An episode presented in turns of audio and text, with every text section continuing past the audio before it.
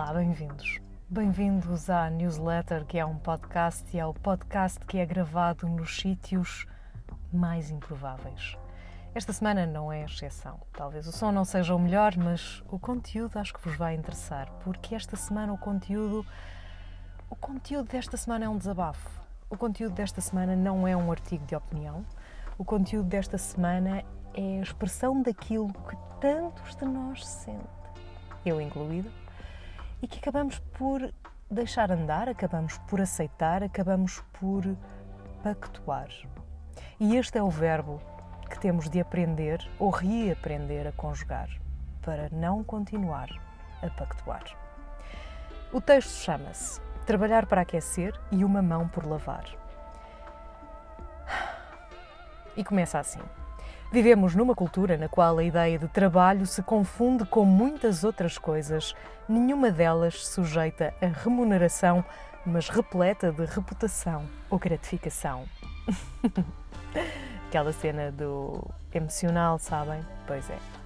É sobretudo uma caixa de Pandora que supostamente nos dá contactos e oportunidades, trocando essa hipótese por aquilo que sabemos fazer melhor. E aquilo que sabemos fazer melhor, em muitos casos, é trabalho. E vamos fazendo num compromisso que assumimos com o outro e nós mesmos, até nos esquecermos de que na base desse acordo estava a possibilidade de, com isso, ganharmos dinheiro. Mercenários. O objetivo final daquilo que entendemos por trabalho. Confuso? Nunca vos acontece pensar que investem parte do vosso tempo em projetos ou tarefas sem retorno imediato e está tudo bem? As quais, não sendo apostas de longo prazo, supõem algum tipo de benefício que nunca se concretiza.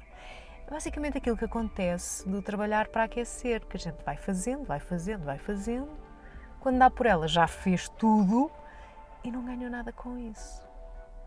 Pois é. Esta coisa não se concretiza ou concretiza de uma forma muito indireta, sem que nós consigamos perceber que tem uma direta relação com aquele investimento de tempo conhecimento e experiência. Porque isto é tudo muito bonito e acontece muito aos designers, aos fotógrafos, aos videógrafos, aos escritores, aos produtores de conteúdo, até aos influencers. Ai, tu fazes isso num instante. Amigos, para eu fazer isto num instante, houve todo um investimento de tempo e também um investimento intelectual para que isto acontecesse. E o facto de eu fazer isto num instante não vos diz respeito vocês têm de pagar por aquilo que é o resultado final. Não interessa se o faço em 5 minutos ou 5 horas. Fica a dica. Continuando no texto. Um, o texto continua ou que essa concretização talvez um dia aconteça, não é? Há sempre aquela coisa do pode ser que. No entretanto, a energia que dedicamos a algo que não se concretiza poderia ter sido investida naquilo que realmente se traduz num ROI, Return of Investment, ou seja, retorno do investimento, porque tudo o que seja trabalho supõe pagamento, acho. Em bom português, a pergunta é simples: o que ganho eu com isso? Está enraizada uma cultura que nos diz que ganhamos muito com a nossa reputação, com a nossa rede de contactos e os conhecimentos que temos.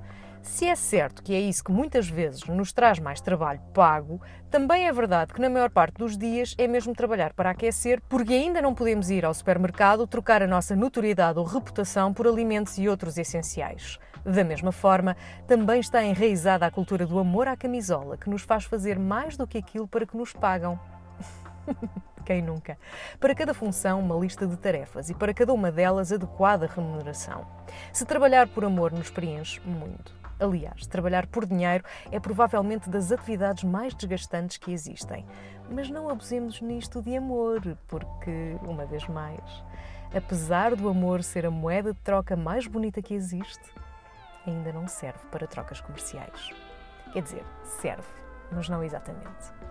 E é disso que o mundo é feito: trocas de serviços, pagamento de produtos e também pagamento de serviços. Se podemos encontrar outras formas de criar, co-criar e relacionar quem somos e o que fazemos com os que nos rodeiam, podemos.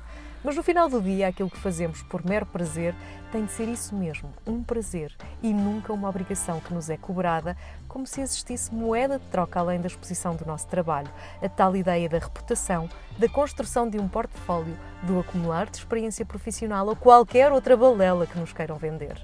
O tempo é de crescer, de pagar o que tem de ser pago e de acabarmos, de vez, com a ideia de que uma mão lava a outra, porque na maior parte das vezes uma das mãos fica por lavar. E até para a semana.